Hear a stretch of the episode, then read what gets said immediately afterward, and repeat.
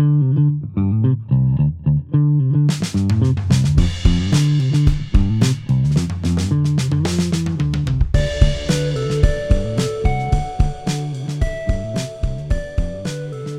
into the Reframed podcast. I'm Kelly O'Mara, and I'm helping with producing the podcast now.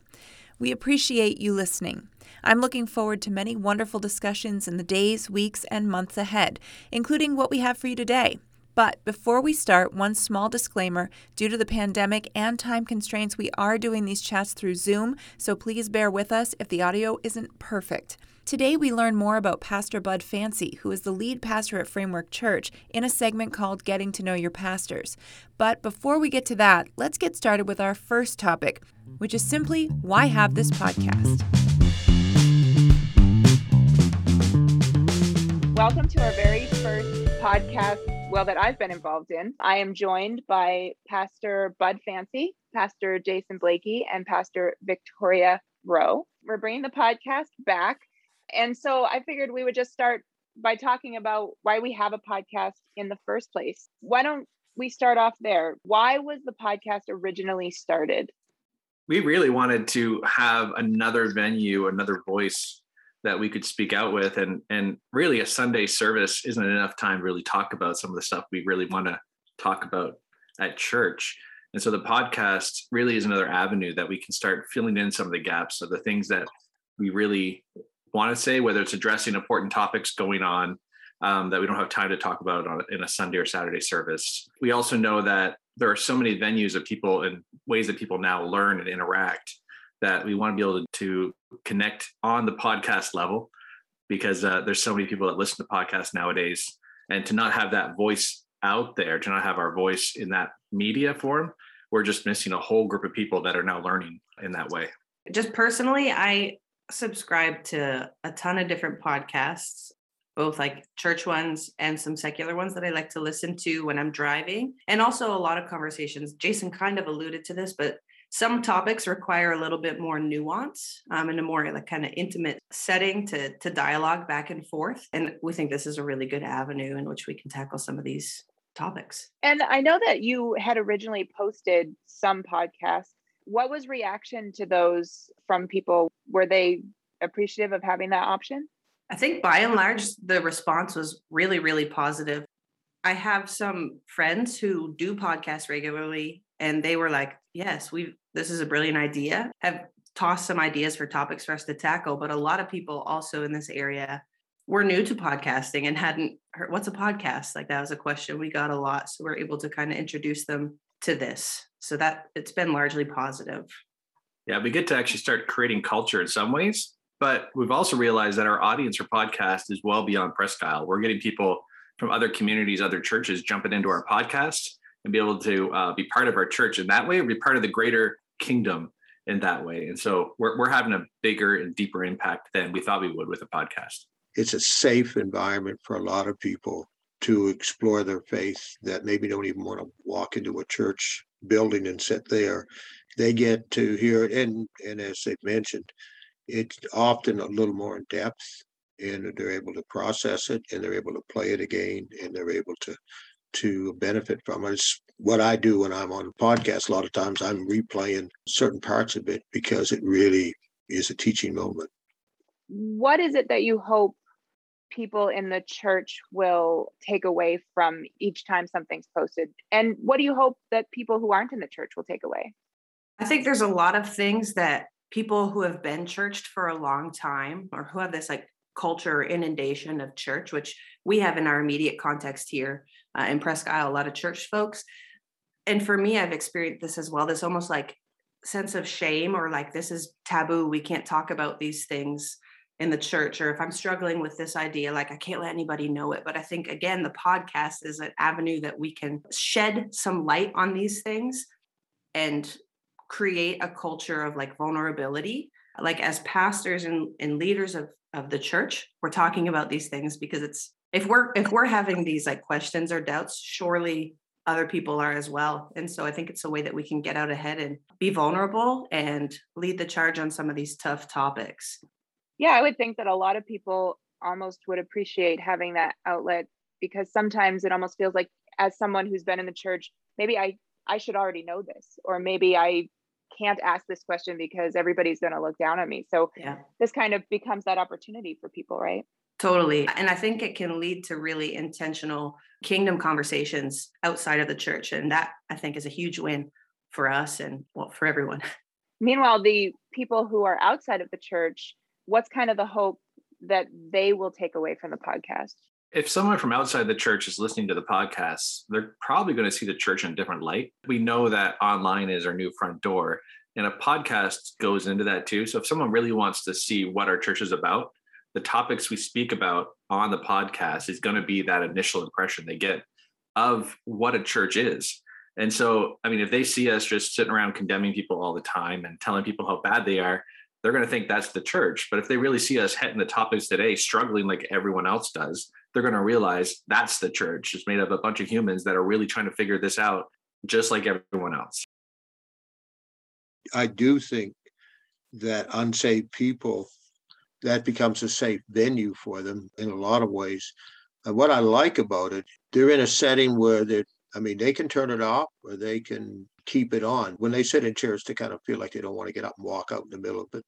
But they have that opportunity there. And there's something about them being in control of the setting and, and being able to, you know, if I want to turn this off, I can turn it off. I actually think that makes some people more open that maybe are opposed even the topic we're talking about, but they say, well, I'm going to listen, see what they have to say, and the Holy Spirit. It really that. allows the Holy Spirit almost to have a little extra time to work because they can turn it off and it gives them that inner reflection time. Yeah. All of the pastors have agreed to kind of have a part in the podcast, but what can people in the church do to support the podcast, to be a part of the podcast? How can they be present with it? Subscribe. Subscribe.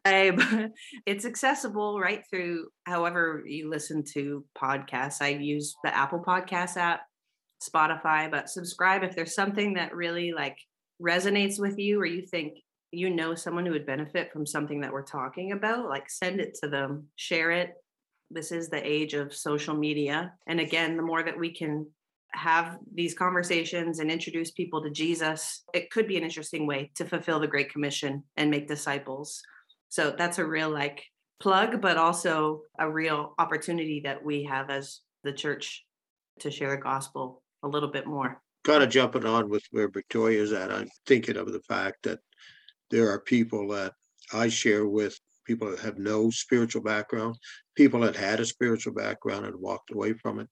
Some of the subjects that we may cover, I think it's an opportunity to say, why don't you listen to this podcast and identify where it is, where they can find it. It becomes a place where we can spread the right kind of information, the right kind of opinions they can listen to, and then it allows me to follow up with a lot more a sense of the fact that they don't they're not going to get blindsided. They'll have listened.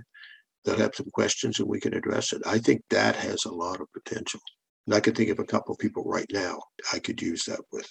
Also, there's the avenue to disagree. Like if there's something that people don't necessarily agree with or have further questions, this provides an avenue to reach out to us as pastors and producers, Kelly, and hopefully break down some of the walls of division that are rampant in culture, but also in the churches, right? So I think this can be uh, an avenue for us to practice peacemaking. And it also gives that that avenue, as Victoria said, like one of the best interactions we're going to see is questions coming from people. And you know, our goal is to be able to have people actually submit questions and actually have an interaction time where we're dealing with real stuff that people actually want to hear about. I love preaching and I love being able to share the gospel. I love being able to have the application to it. But sometimes people need a little bit more than that. And they're going to have follow up questions beyond what we've shared from the pulpit. And so there's no better application way than be able to respond directly to questions that people are submitting on a weekly or daily basis, whatever, whatever they tune into. Absolutely. And I would just like to say, as kind of the producer on this, we welcome any questions that we can get so that, that we can make sure that we're covering what people want to hear. Yeah, don't be afraid to get spicy. exactly. You guys can handle it, right? totally. And Kelly, you can share to this too. Like you're taking over producing this podcast for us now. Why? I got involved with the podcast one night at 1 a.m. when I was not sleeping and my brain was running wild. I think sometimes God uses those moments when you're thinking about a hundred different things to actually put a, a reasonable idea in your head. And, you know, for me, it was just kind of this is an opportunity that I saw as the way that I could be involved in ministry at the church. I do help out with the worship team, but I saw this as a, an additional place that I could pour some talents that God has been gracious enough to give to me. So I'm excited about all the different ways that we can share a lot about the Jesus we follow and the Bible and salvation through voices that people recognize here in Aroostook County, faces that they can see if they head to framework you know it just gives that local touch. So that's part of what i get excited about is knowing that this is an opportunity for people to have kind of direct access to people who can get them the answers that will save them for eternity. This podcast is a really good example of what could be if people see what they're passionate about and what they're good at and apply that to the kingdom. Because like these things are things that we want to do as pastors. We just can't do everything right? Mm-hmm. And we we're no, nor are we gifted for everything. So if we want something done well, we need people that know how to do it first of all, and then we need to rally those people together to create something that's good and not something that's just okay. You know, I think sometimes when when we look at things that are being done, sometimes the tendency is to be critical. Well, why aren't they doing that anymore? And for me personally, you know, my thought was not why aren't they doing this anymore? It was, I wonder why they're not doing this anymore. I bet it's because they don't have time. And maybe that's somewhere where I could help. And I think there's something that everybody in their mind goes, I wonder what would happen if this happened. And I think it's taking that extra step of saying, okay, not everybody else can do it. I'm the one who noticed it. Maybe I noticed it because God wants me to take it, or at least bring it up or talk to someone about it. So I think that's kind of something that members of the church be listening for things that you notice and then just that kind of whisper that says well maybe i could help. Now what if um what if i i hear about the podcast? It sounds great but you know i was having a conversation with someone recently and they said well i'm too old to listen to podcasts. This isn't aimed for me. What would you say to people who say well maybe this this isn't for me? Bud? I was just going to say this should be mine. Yeah it uh, that's a good one for me to be able to talk to people about. I think some will not do the podcast stuff, but I actually think for a lot of our seniors, it, it's another, if you would, social outlet for them once they get into the habit of it, particularly as winter comes in and they're not traveling out as much and getting out around, uh, they can hear familiar voices and they can hear us talk about things that would probably be very inspiring and encouraging for them. I think some of them are just nervous about anything that's new. New doesn't necessarily mean bad, though. And I think, you know, as you said, this can be a great outlet for people to get questions asked and answered that maybe they've yeah. had for years. Right. If you remember, though, I mean, YouTube came out and that was just for, you know, younger people. Then Facebook came out and that's just for younger people. And then next thing you know, it's full of all the grandmas and grandpas, and they're almost using it more than the younger generation. The younger generation's moved on from Facebook and now it's basically owned by the older generation. so yeah. uh, something like podcast, you know, is is in that same boat. It's another learning tool that people can have, another avenue. And so it's available for anybody to use. And it's really just as easy as pressing play. Now that most people are getting smartphones or some other device, how to listen to it, it's readily available. What I would say for people that aren't yet listening to podcasts, you're missing a source of learning and education that you could have in your spiritual growth. And so I would definitely encourage people to find a way to listen to it, whether it's on a computer or whether it's on a smartphone. If you ask anybody around that has a smartphone, they probably know how to access some sort of uh, podcast in some way, shape, or form. And if not, feel free to call the church. We'll get you hooked up and, and teach you how to do that. Yeah.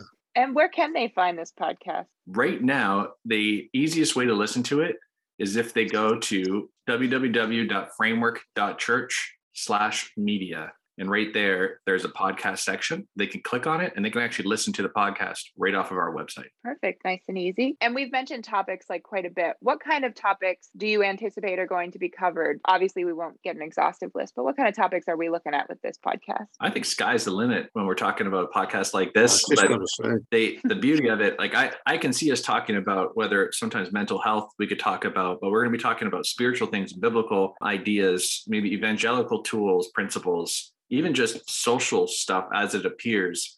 We're talking about we want to be able to deal with the relevant stuff as it's actually happening and be able to answer some of those questions and some of the cultural dilemmas that are happening in real time. And so we want to deal with that all. I don't think anything's off the table. So whatever you want to talk about, we're willing to talk about it. Things like 9/11 and so on and so forth, just things that are happening in our world that are that are really shaking people, but to be able to weigh in at least from a biblical viewpoint, how do we handle this stuff? You know, what do we do? Absolutely. Absolutely. Now, this isn't the only outreach that the church does. I mean, this is one avenue that, you know, is kind of relaunching, but what are some other outreach ministry opportunities that the church is doing right now? We're actually in a reforming stage of what local outreach looks like in the church. For instance, the missions board has a whole local side that we're developing now. And that's going to be partnering with certain organizations around, but we've actually changed our budget structure so that 50% of our missions budget will actually end up being local missions outreach ways. Hub Coffee, of course, is being developed, and the profit of Hub Coffee is going to be going back into the community in different ways, and that's on top of the local outreach. So, how we partner with people is changing, and what we're currently doing right now is changing. But some of what we're doing right now is just encouraging people to get into the community and trying to partner with them to figure out how we can be part of their journey into the community. But that's definitely in a building phase. Yeah. And on a real recent level, like COVID obviously changed a lot of things for us. And we had to make some pivots early on. Um, and our, our local board here at the church, in a huge vote of confidence and out of a heart to be able to reach more people we did a complete overhaul of our video and audio system here. And so now we're live streaming our services. And I know that that reaches people locally at a national level. We've had people who tune in consistently from Canada and other countries. So we're able to reach a broader audience of people. And that, that's been a huge, real simple way. If you don't have a church that you're tuning into, you can worship with us Saturday nights at 6 p.m.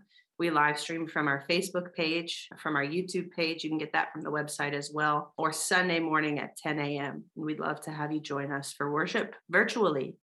Obviously, COVID not looking at a lot of positives from it. Well, one nice thing is that it has opened up a lot more the world of online than it ever did before, allowing the church to really get that gospel out. Absolutely. Knowing that there was this like global thing affecting us, global suffering in a sense, like there's a sense of empathy and compassion, but also unity that comes from that. It's really challenged us as as pastors at the church to reframe how we share information, how we're structuring our weekend services. And I think there's been a lot of really good lessons that we've learned, hard ones, but good ones through this past 18 months. Two of the things that are coming up that are always big in our fall slate are what we call Big Top Bash and uh, Carol McKenna Thanksgiving. This year, Big Top effort will be similar to what we did last year because of the uh, increased COVID issues and this new Delta variant.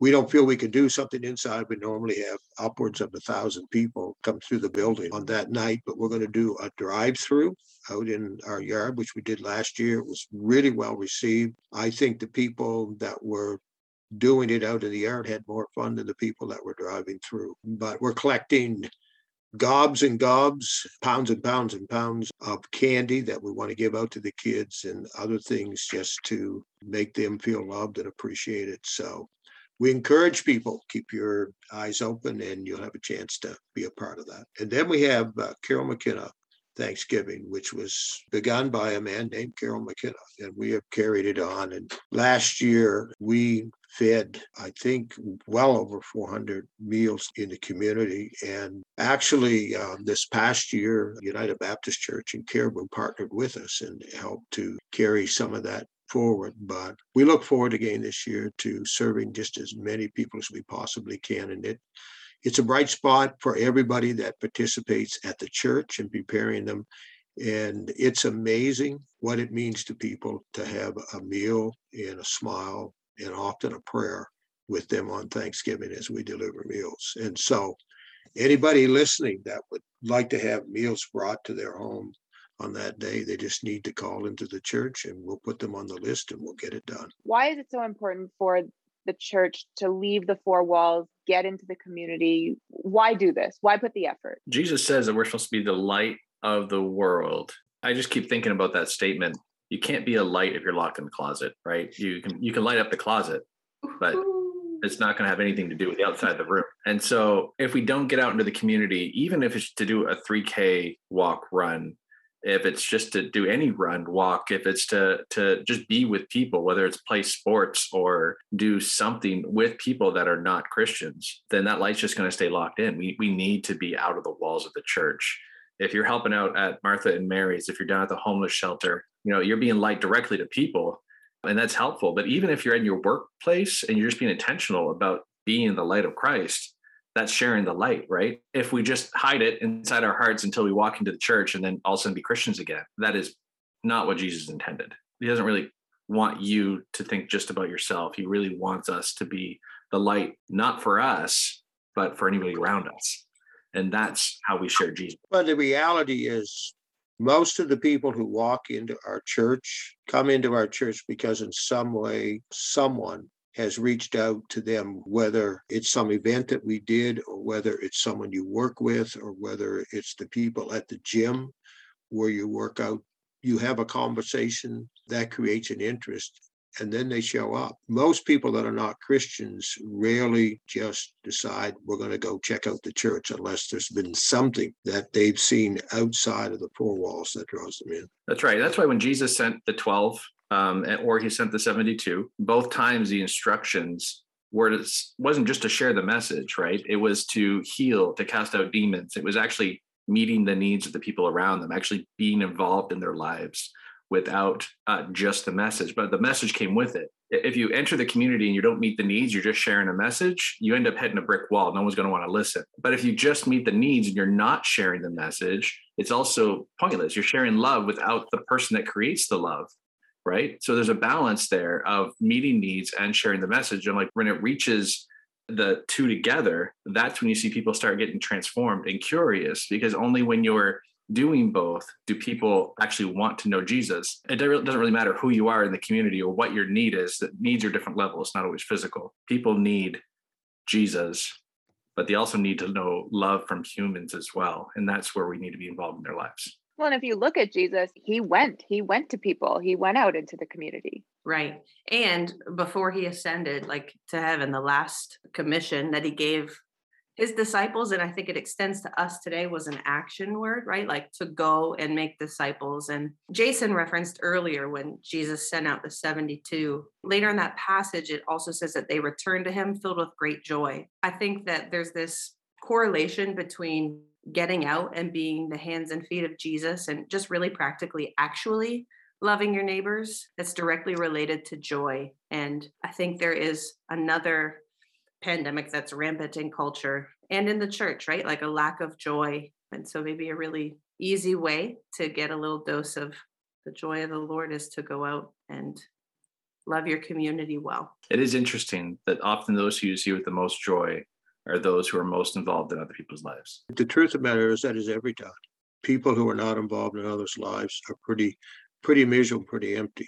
We had a young lady in church on Saturday night who posted on Facebook, anybody wants to go to church with me next Saturday at six o'clock, you can catch a ride with me. And it was her first time in. But she wasn't there because she said, a Framework Church, I think that's a cool place. I think I'll go. She was there because someone from our church talked to her and said, I think this would be good for you. This is what you're looking for. And so she actually came in with arms open. It was totally different reaction than if she come kind of cold turkey. And the cool part about that, when they came back with joy, Jesus then prayed at that point, the devil got destroyed, right? and uh, you know, we if you want to be a combatant, it's not just about your own personal growth. It's going out there and sharing the gospel. And God will honor that whichever way we do it, right? As long as we're intentional and we do it for his glory, not for our own. And so that's why it's really important to be part of local missions in any way, shape, or form, even if it's just an activity. Some of the most impactful people I see in our community and in our church are those who are just part of the community. Yeah. And I get blown away by going to lunch with someone and all this, the person I'm having dinner with, that the waiters come up and the waitresses, and they know the person's name. They're joking about their families together. And I've realized that person has transformed the other person's lives. Mm-hmm. Yeah, the ministry and, of presence is huge. Plus, it's like with diet and exercise go in balance. Like if you are mm-hmm. constantly mm-hmm. eating food, you will increase. you've got you've got to work it out, right? So um, I think expending what you're taking in also correlates like to the weekend for sure. Like the things that we are receiving from the Holy Spirit on the weekends are meant to be worked out practically throughout the week in our community, to our families, to our coworkers, to our friends at the gym. Nobody does that better than Bud Fancy, but right. it's gold. There's others better than me. But you know, one thing I was just thinking here is true. Truth of the matter is if I eat all the time and I don't exercise, I get indigestion. And there are a lot of there are a lot of Christians that have spiritual indigestion. They come, they hear all kinds of stuff about here's how you share the plan of salvation. This is what you're supposed to love your neighbor, but they don't go out and do it. Mm-hmm. And in and literally spiritually, they just there's no freedom. Uh, there's just guilt, discouragement because they're not a light. And the people that go out there and share it, ooh, what a difference. We got a guy, Richard Henderson, that came to Jesus and he still constantly is walking up to people on the street shaking their hand and say, I want to forgive you for how I treated you for years. I know Jesus now and I'm sorry. I love the song where it says, you know, I know I'm filled to be emptied again. Right. I'm yeah. I'm filled yeah. so that I can share that with other people. All right. To wrap this up, how can people get involved? How can they help? The first step would be just to talk. We don't really like one of the things we need to know about people is what are they interested in? What can they do? And we really find those things. We're able to partner with them and network them to things that are going around we would love just to meet with someone if they're interested um, in any aspect and get to know who they are. And as we hear their hearts and as we hear their passions and find out their giftings, we'll be able to say, you know what's going on right now? This is what's going on. Or get them connected with someone who can direct them in the right way. We have a church that has a lot of networkers in there, and uh, we just want to be able to connect them together. I'm joined now by Pastor Bud Fancy, and he is um, the lead pastor at Framework Church. So, Pastor Bud, can you just tell me, uh, tell us a little bit about yourself? Well, I've been in ministry 49 years. Uh, hard to believe. I originally uh, grew up in Truro, Nova Scotia, Canada. Felt a call to ministry when I was probably, I kind of felt a call when I was 16, but resisted that for quite some time. But at 19, after taking a year in Christian development uh, at a Bible College in uh, Sussex, New Brunswick. I said yes to that call. And since that time, well, since uh, I finished my uh, degree over the next three years, since 1973, been in full time ministry. And uh, it's been quite a journey. Yes, I'm sure it has. So you're married and, and you have some kiddos and some grandkiddos? Yeah, sure. Actually, my ministry began in Nova Scotia. I was at uh, single for two years. A little difficult to do ministry way they want to sometimes when you're single, but uh, that was a great experience. And I met my uh, first wife, Kathy, who I lost to cancer when she was 41. And since that time, married my wife, Irene. Kathy and I adopted two boys, one Seth. He's now senior pastor in a church in Halifax, Nova Scotia. Looking forward to seeing he and my grandkids after 20 months of separation here real soon. Then I I have a son, Zachary, who uh, we also adopted here on the state of Maine. He's now a state trooper in uh, southern Maine. If he gets stopped by uh, an officer with the name Fancy, ask him for a break. Tell him I said so. We'll and then we'll I have a daughter. yes. And I have a daughter, 19, who's uh, now in Southern Wesleyan University, one of our universities associated with the denomination we're part of, the Wesleyan Church. And she's sophomore and she just left home. We're kind of feeling the empty nest experience. Okay, so um, you've mentioned a little bit about your history in the ministry. Tell us a little bit about some of the places that you've ministered in. Well, it's uh, been a variety. I actually uh, I couldn't figure out for a while why it particularly happened, but I found myself in several places rather than staying 25 years in a place. I read a book on uh, leadership, and they talked about a leadership style called uh, reengineering, which really referred to rebuilding churches. And I found myself moving from church to church after five, six years, taking churches that were struggling and rebuilding them, and did that for the first 25 years of my ministry. And started out in southern Nova Scotia, very eastern point of that province, eastern point of mainland Canada, actually. Then uh, came to Easton, Maine. Loved my five years there, moved to Houlton and spent five years there. Five seemed to be the magic number. After that, I actually made a shift and went to Birmingham, Alabama. So here I am, uh, a Canadian from Nova Scotia with an accent. Spent 10 years in Maine talking with in all of those expressions. And I moved to the South and I got a little South in my mouth. So I was pretty mongrel when I moved back to Scarborough, Maine and planted a church there. Since that time, I've pastored in New York. And despite the fact I'm a Red Sox fan and they're all Yankees, uh, and surprisingly, 12 years ago, uh, started my 13th year, God called me back to the county. So I've been everywhere. Yes, well, we're glad to have you back in the county. Tell me a little bit about your current role at Framework. Um, you are the lead pastor. Tell us a little bit about what you do in that role. Yes, I'm lead pastor. I have a really good staff. There's six of us, including myself, that are full time, and then uh, have a part time counselor, Barb Helgeson, and then a seniors pastor who's in two days a week, but does a lot more than that, Reverend Bernard Brown, who's been in ministry 60 years, I think, is what it, it's 61. But my role is basically I do about a third of the preaching. We have Rick Kavanaugh, who's uh, was senior pastor here for years, who's on our staff, and, and other great capable preachers in our staff. So we share that load, and I chair the our local board of administration and do quite a bit of counseling, a lot of outreach, trying to share the gospel with people. I enjoy that part of it a lot. And uh, I guess you would say that my main role is just kind of make sure everything's uh, operating somewhat in the direction we want it to go. Any special memory that stands out for you over the last few years that just really reminds you of why you got into ministry? I mean, obviously a call from God, um, but yeah. any memory that really kind of oh yeah shows you why why you love it most of those uh, memories uh, there's a bunch of them most of them relate to people that I've seen change. And there's there's a gentleman that comes to our church who I think of. He was a great guy, a hard worker, and loved his family, but he really struggled by his own admission, he, would let me use his name, but it won't. He's with just a lot of bitterness, a lot of anger. So he came into my office. I asked him, you know, why he was there. He had asked to speak to me, and, and he was involved in a little men's group that I lead on Thursdays, six o'clock in the morning. He looked at me and he said, You know, I'm an old man. I need to know Jesus better. He accepted the Lord in a very personal way into his life at that time. Totally changed him. He went from a guy who struggled with bitterness and was very angry. And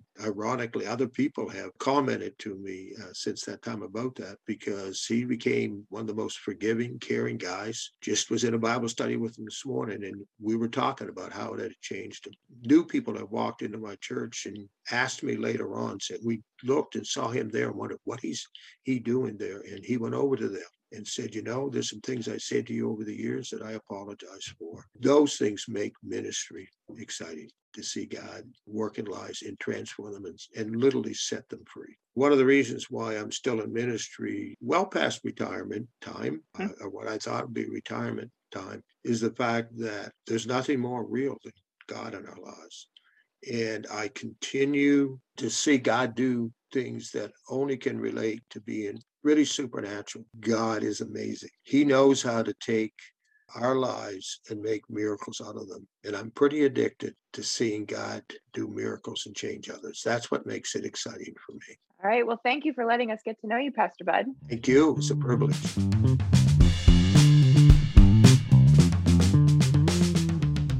I am joined now by Pastor Jason Blakey and Christine Netto, who is the missions director at Framework.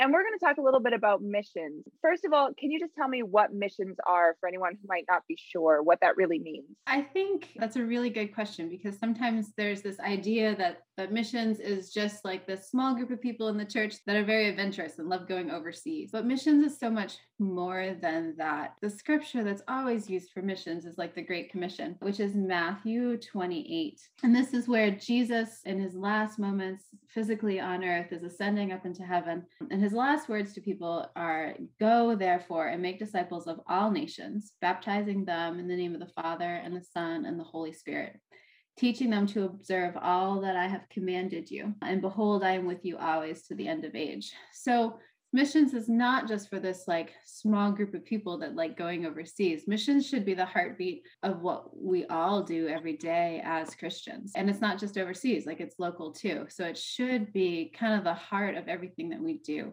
as christians in in serving and in spreading the truth of who jesus is and just how we interact with our neighbors and, and just live our lives. It also like that's the word missions itself comes from that whole idea of the great come mission right? That's why we call it that. Is it has nothing to do with just overseas. It's really fulfilling the commandment that you just read to go and make disciples. And that's what we were commissioned for. And that's why we call it missions in general. It has nothing to do with just one location or a global location. It's in our backyard. It could be in our state. It could be in our home or overseas. And so when we're talking about missions, even at the church, that's what we're encompassing, both local, right around us, and global around the world and how we're fulfilling that commission that God gave us to fulfill that commandment. So I think when people picture missions, they're picturing that overseas, like I go and I build an orphanage or I help dig a well.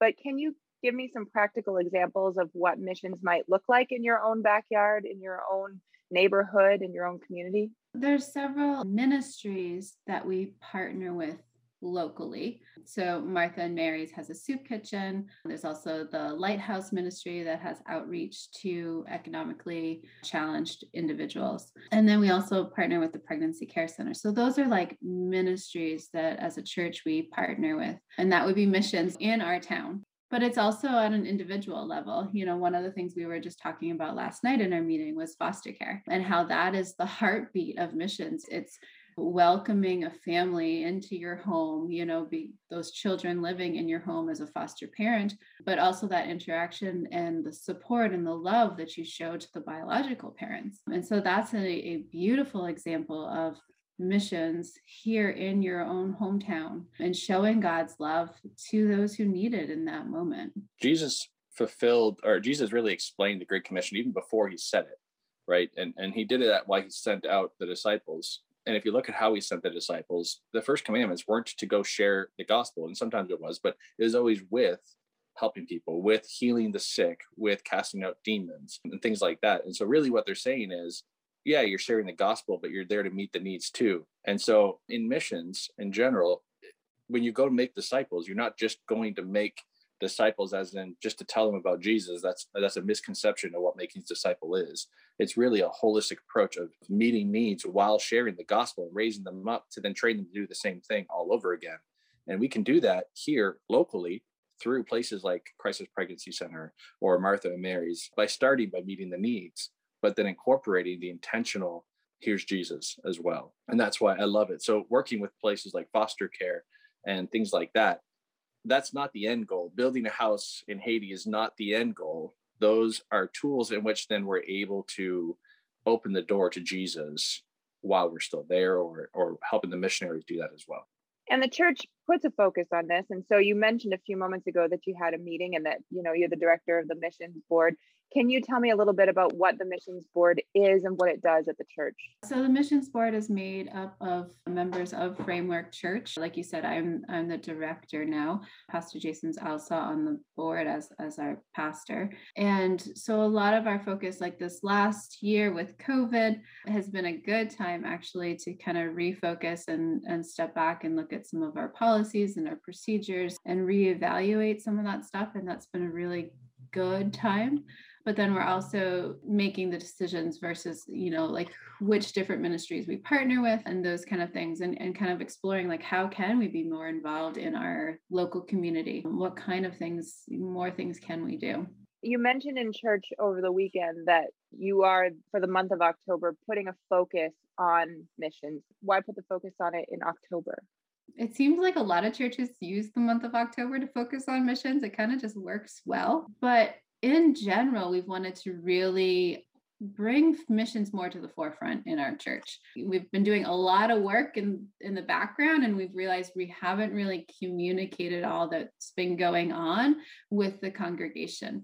And we've really wanted to kind of change some of that and be more transparent. I mean, that's part of a big part of my personality is just being very transparent and very open with everybody.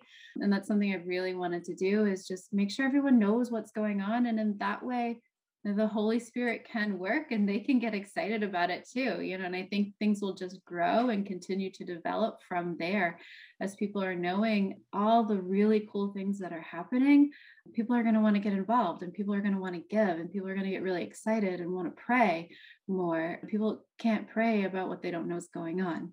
So we just want to be a lot more transparent and just have all the information right out there for people so they know what's what's going on more. Yeah, it's been funny of course, before being a pastor, I was a missionary for 12 years. And it, it's true, October just seems to be the month that people are doing missions. And we were always going to missions conferences all through October. And there's something about the holiday season starting to change when fall comes. You know, we're getting ready for Thanksgiving, we're starting to think about Christmas. And I think at that point, you begin to think about other people naturally because of Thanksgiving and family events and things like that. And so it really helps to put missions in this. It almost paves the way to say, remember the church isn't just about the church. This is helping the church remember hopefully annually moving forward that we are an outward looking church not an inward looking church. And the whole idea about giving it a month is that at least one month a year we're going to be able to say to the church let's look outward again. And so i think it's very helpful especially coming off of our summers where we end up doing a lot of vacation time and traveling around just to reset the mark saying all right here we are again. Let's look outward